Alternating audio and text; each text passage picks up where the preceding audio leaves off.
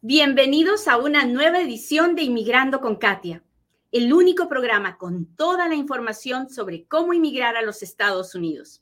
Mi nombre es Katia Quiroz, abogada de inmigración. Buenos días, bienvenidos a otro Inmigrando con Katia, un programa donde yo, Katia Quiroz, le cuento las noticias de inmigración, le contesto sus preguntas, pero sobre todo trato de compartir un poquito del amor de Dios trato de recordarle que no estamos obligados a querer a nadie, que el amor tiene que ser algo natural, que nos sale del alma y que muchas veces cuando hay personas que nos han hecho daño, pues el amor se acaba.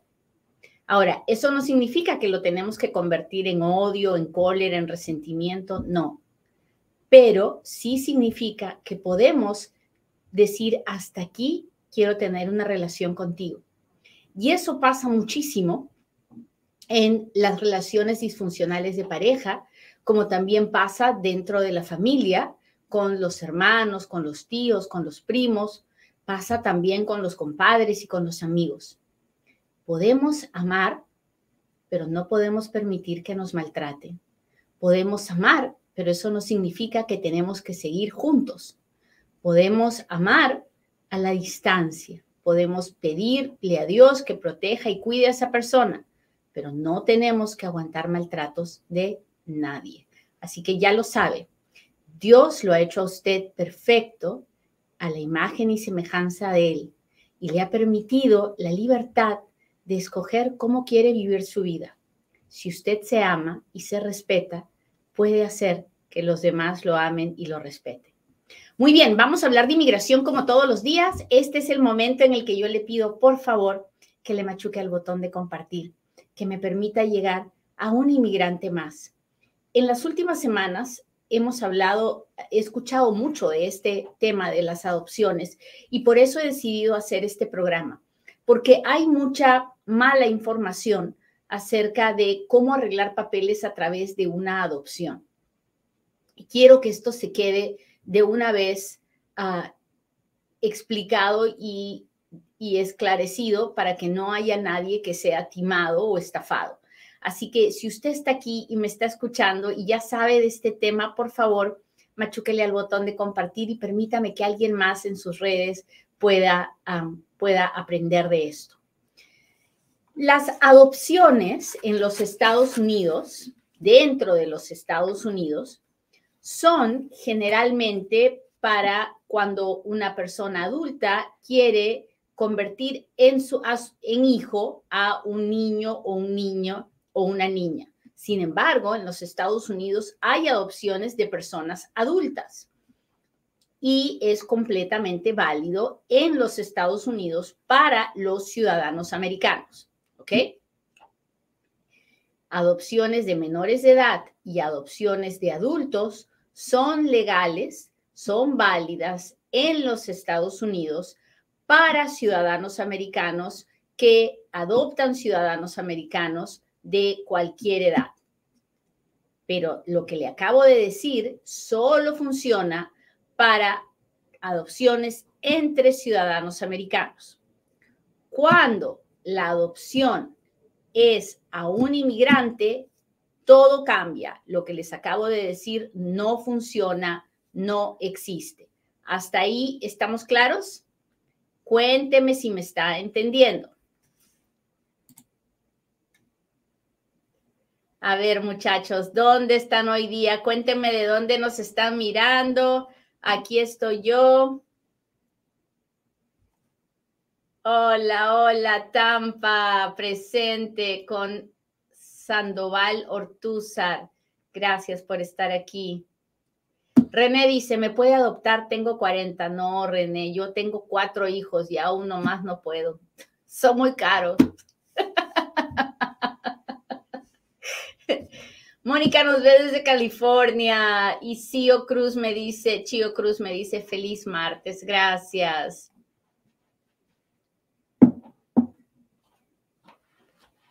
Ah,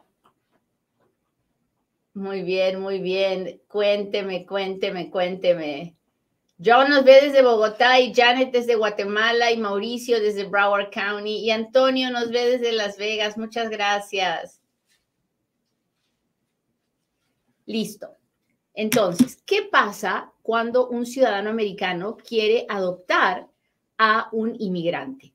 En ese momento, todas las leyes estatales de Estados Unidos de adopción dejan de funcionar y nos tenemos que ir a mirar a la ley federal de inmigración.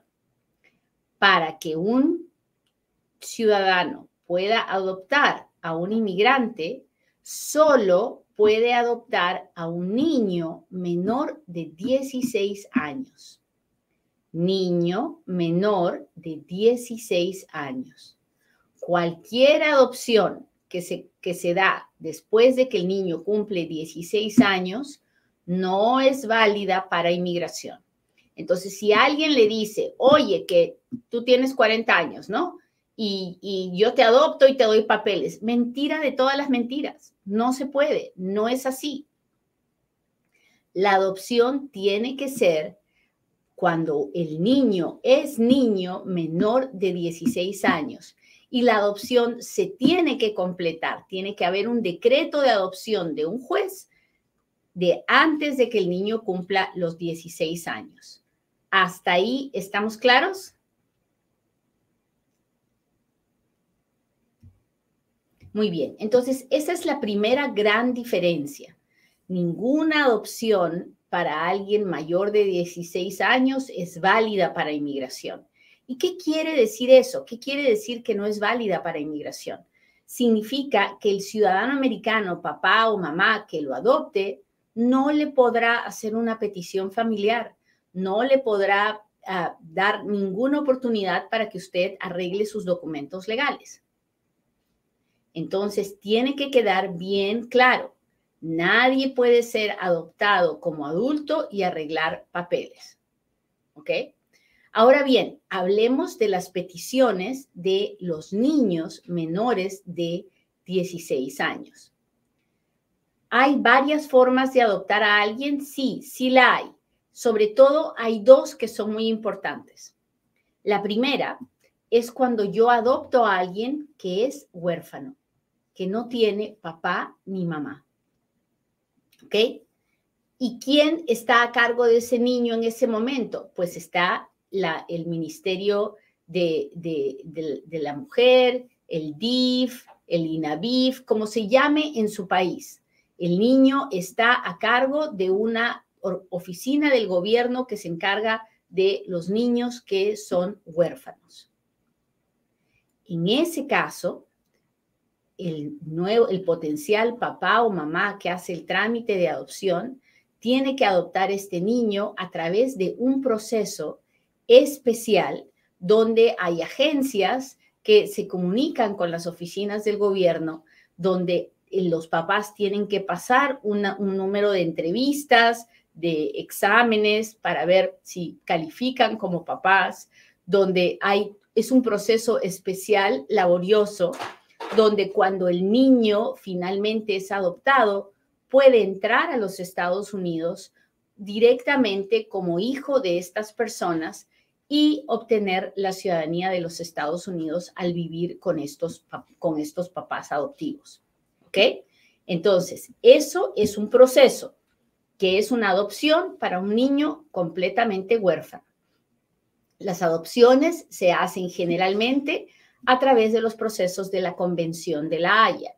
¿Y qué cosa es la Convención de la Haya? La Convención de la Haya es un tratado internacional que ha, establecido lineamientos para hacer las adopciones para evitar el tráfico humano.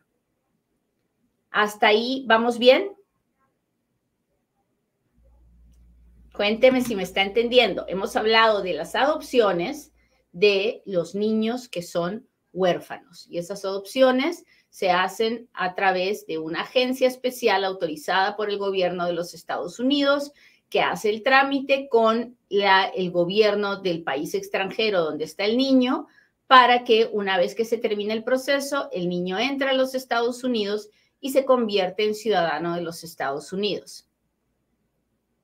Muy bien. Ahora hablemos del segundo tipo de adopciones, que es el más usado por nuestra comunidad inmigrante, por nuestra comunidad latina, ¿ok? Que es cuando uno adopta un niño que no es huérfano completamente, cuando uno adopta un niño que es el hijo de alguien que conocemos, que probablemente es huérfano de papá o de mamá, o probablemente los papás lo han abandonado, no lo cuidan, pero tienen papá y tienen mamá. Ay, qué lindas flores en el TikTok, gracias. Muy bien, ¿qué pasa en estos casos? Bueno, estos casos son mucho más complicados y mucho más tardados que el caso del niño que es completamente huérfano. ¿Por qué? Porque la Oficina de Inmigración se quiere asegurar que usted no está adoptando a este niño solamente por los papeles. Entonces, quiere asegurarse de que usted está adoptando a este niño porque realmente lo quiere como un hijo. Entonces, ¿qué dice el gobierno? Vamos por partes. Hasta ahí vamos bien, muchachos. Si me está entendiendo, si le gusta el programa de hoy, ya sabe lo que tiene que hacer. Déjeme saber, machúquele al botón de compartir, porque así ayudamos a más personas. Muy bien, entonces, digamos que mi hermana vive en Perú, no tengo hermana, pero por si tuviera, ¿no? Vive en Perú y tiene un hijito de 10 años. Y queremos que él venga a vivir conmigo porque acá puede tener una mejor vida, ¿no? Entonces yo digo, ok, lo voy a adoptar. Bueno, la ley dice que voy a tener yo que irme a Perú a hacer el trámite de adopción en Perú, de acuerdo a las directivas de la Convención de la Haya. Y luego yo voy a tener que vivir dos años en Perú con ese niño, con la custodia física y legal del niño, antes de poder hacer el trámite de la residencia para este niño, que probablemente tomará otros dos años más. En resumidas cuentas, yo tendré que irme a vivir entre cuatro y cinco años para poder traer a este niño con la residencia a vivir a los Estados Unidos. No con la ciudadanía, con la residencia. Y si logra entrar antes de los 18 años, entonces tal vez pueda pedir la ciudadanía. Eso es un proceso de adopción normal para un niño que está en el extranjero que yo quiero adoptar antes de los 16 años y que tiene un papá o una mamá que está de acuerdo en que yo lo adopte. ¿Hasta ahí estamos claros? Ya ve que no es nada fácil, ¿no?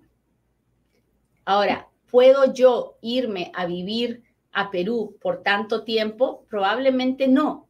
Y esa es una de las principales razones por las que se terminan cayendo estas intenciones de adoptar, porque el ciudadano americano generalmente no puede ir y trasladarse y moverse tantos años fuera del país solo para hacer este trámite de adopción.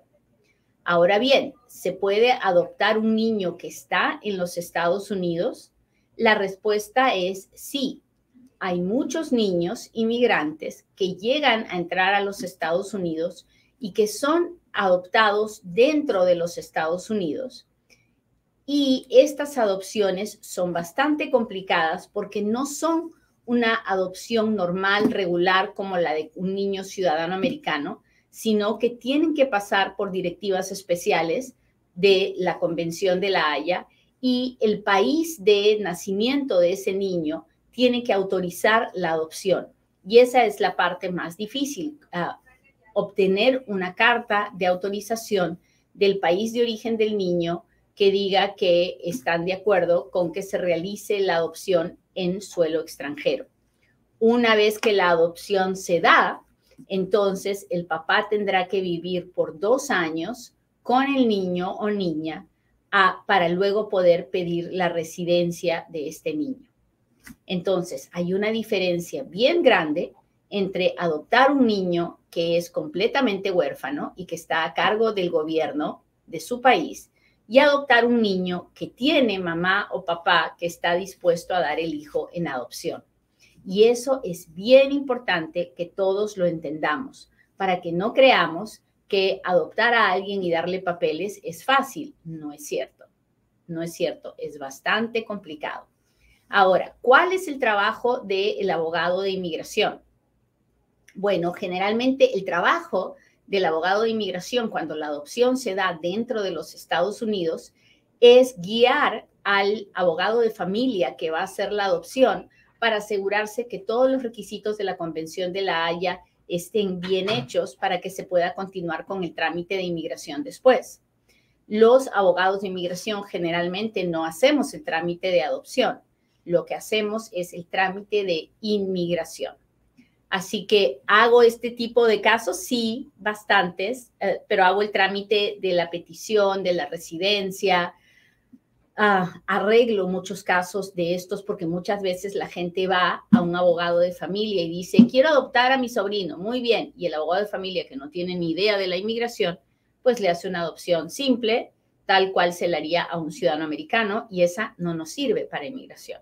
Y ahí se arma un relajo, pero para eso están los abogados de inmigración. Muy bien, ya le he contado entonces las tres cosas más importantes que le quería decir hoy día. Número uno, las adopciones a personas mayores de 16 años no sirven para inmigración, no se deje estafar. Número dos, hay adopciones para niños huérfanos que se hacen a través de una agencia especial que usted tiene que contratar en Estados Unidos, que se encargan de hacer todo el trámite con el gobierno del país extranjero de donde usted quiere adoptar este niño que no tiene ni papá ni mamá.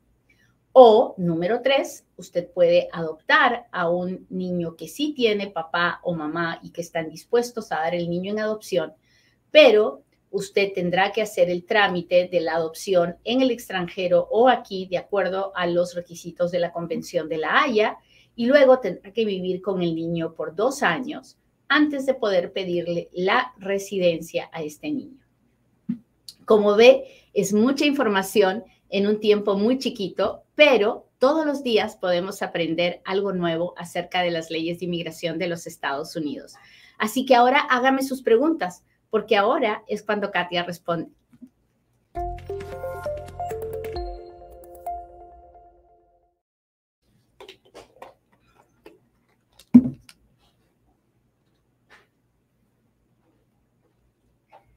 Hola.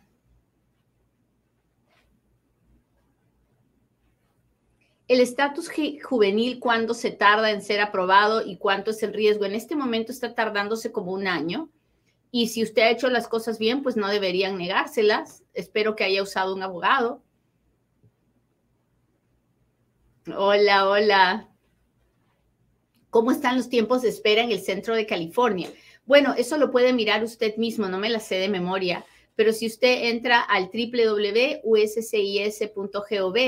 y le da al botón que dice tiempos de procesamiento. Usted puede ver los tiempos de procesamiento de todo en, en California. Así que depende de cada proceso.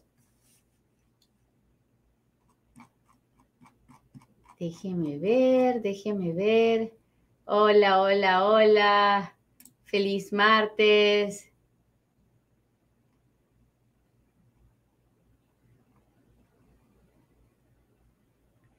¿Se pueden acelerar las peticiones familiares F3 por casos humanitarios? No. Se puede acelerar la aprobación de la petición, pero eso no le acelera el proceso porque tiene que esperar hasta que haya una visa disponible para poder, ah, para poder hacer el, proceso consular. Así que no, le miento si le digo que puede acelerarlo de alguna forma. Ya lo hemos intentado todo. Ah, saludos de Irving, Texas. Muchas gracias.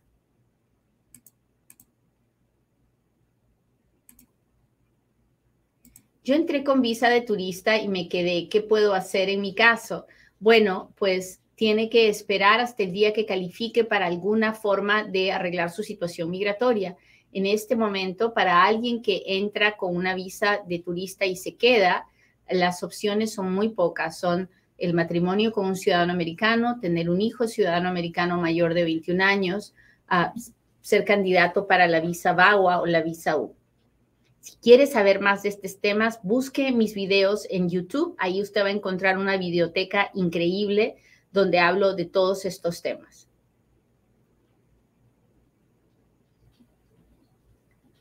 Ah. para que un DACA pueda ajustar su estatus por matrimonio, tiene que aplicar por Advance Parole. Ah, no es que tiene, es que si la persona que es DACA entró por última vez a los Estados Unidos legalmente con una visa, entonces no tiene que hacer advance parole y no tiene que viajar. Pero si la persona entró indocumentada, ah, entonces no puede pedir la residencia porque no tiene una entrada legal. Y en ese caso, poder tener un viaje con advance parole cambiaría toda su suerte. Déjeme ver. Hola, Vi Martínez, gracias por estar aquí. Gracias, gracias. Qué bendición estar con ustedes. Apliqué para la visa U en diciembre del 2022. Fui víctima de violencia por mi ex, declarado culpable. Ah, en el reporte dice domestic violence. Si califico, no lo sé, ah, porque dependerá del estado donde usted viva y si en ese estado es un delito de violencia doméstica ser atacado por un roommate donde yo vivo en Las Vegas, lamentablemente ya no sería un caso de violencia doméstica porque hay una nueva definición de violencia doméstica donde la persona tiene que ser, tiene que estar relacionada a usted sentimentalmente para que sea un caso de violencia doméstica, pero no sé cómo será en el estado donde usted vive, así que hable con un abogado de inmigración en el estado donde usted vive. Déjeme ver otra pregunta. quiero ver a mis amigos de Instagram. ¿Cómo están? Tengo una penalidad de 10 años. Tengo que pedir un perdón para que mi hijo me pueda pedir. Él es ciudadano. Ah, no lo sé. Si usted ya pasó los 10 años fuera de, los Estados Unidos, probablemente no tenga que pedir un perdón. Su hijo puede pedirle ah, ah, sin necesidad de que el perdón. Ahí me quedan muchas cosas por preguntar antes de poder decirle si su hijo, ah, vale la pena hacer el trámite a través de su hijo o no. Déjeme ver, déjeme ver aquí. Busco preguntas en Instagram. Tengo un primo que consiguió trabajo con social falso y ahora tiene el ITIN number. Debe reportar el impuestos de empleo que consiguió con el número de ITIN. Ah, José, el número de ITIN es para reportar todo lo que hemos ganado con seguro social falso o con como lo hayamos hecho. Eh, espero que eso conteste su pregunta. Hola desde Austin, muchas gracias por estar aquí. Ah, Gladys Sandoval dice, ¿cuánto se tarda el permiso de trabajo cuando entramos con parol humanitario? Pues he visto desde un mes hasta seis meses, así que no le puedo decir, pero espero que sea rápido. Ah, buen día, mi hermano es residente. Yo soy, puede pedir, yo soy su hermano. No, los residentes no pueden pedir hermanos, solo los ciudadanos pueden pedir hermanos. Una persona que tiene TPS del Salvador, pero tiene una orden de deportación, ¿puede viajar dentro de los Estados Unidos? Sí, claro que puede viajar dentro de los Estados Unidos. Está protegido mientras su TPS esté vigente. Muy bien, muchachos, les agradezco mucho que me hayan acompañado hoy día. Le pido a Dios que tengan un día hermoso, ah, sin importar lo que pase. Tal vez pasarán cosas buenas, tal vez pasarán cosas malas, sea lo que sea que pase, usted puede tener un día hermoso si le ofrece ese día a Dios, si se da cuenta que dentro de las cosas buenas y dentro de las cosas malas, ahí mero está Dios con usted, acompañándolo cada segundo de su historia. Nos vemos pronto en otro Inmigrando con Katia. Bye.